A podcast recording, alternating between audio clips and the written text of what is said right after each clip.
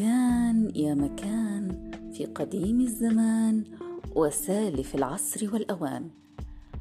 أو بلغني أيها الملك السعيد ذو الرأي الرشيد والنظر السديد.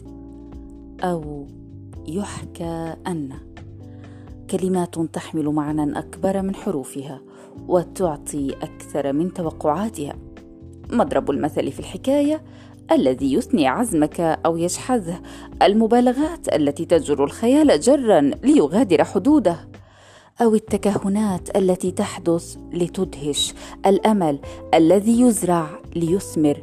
لأنك أنت البطل والجمهور. وبإصغائك أنت المؤلف أيضا. تخلقك الحكايات بأحلام تصنعها.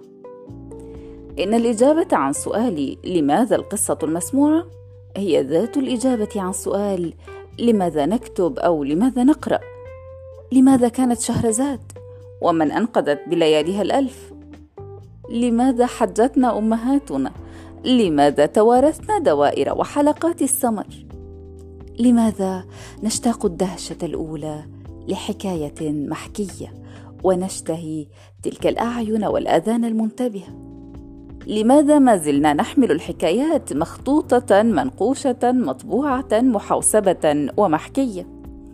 إذ ثمة حيوات لا بد أن تعاش حكايات لا بد أن تحكى إجابات لا بد أن تعطى وآمال لا بد تمنح كلمات لا بد أن تقال أصوات لا بد أن تسمع صدى يتمدد في الكون في انتظار الرد.